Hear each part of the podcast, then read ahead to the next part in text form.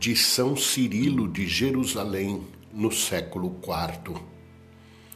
Confessa o que cometeste por palavra ou ação, de noite ou de dia.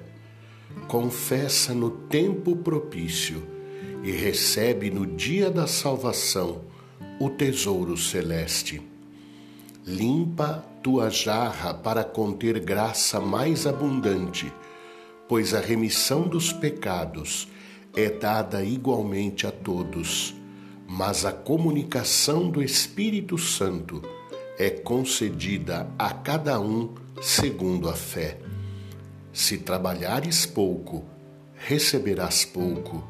Se fizeres muito, grande será a recompensa. Corre em teu próprio proveito, vê o que te convém. Se tens algo contra o outro, perdoa. Tu te aproximas para receber o perdão dos pecados.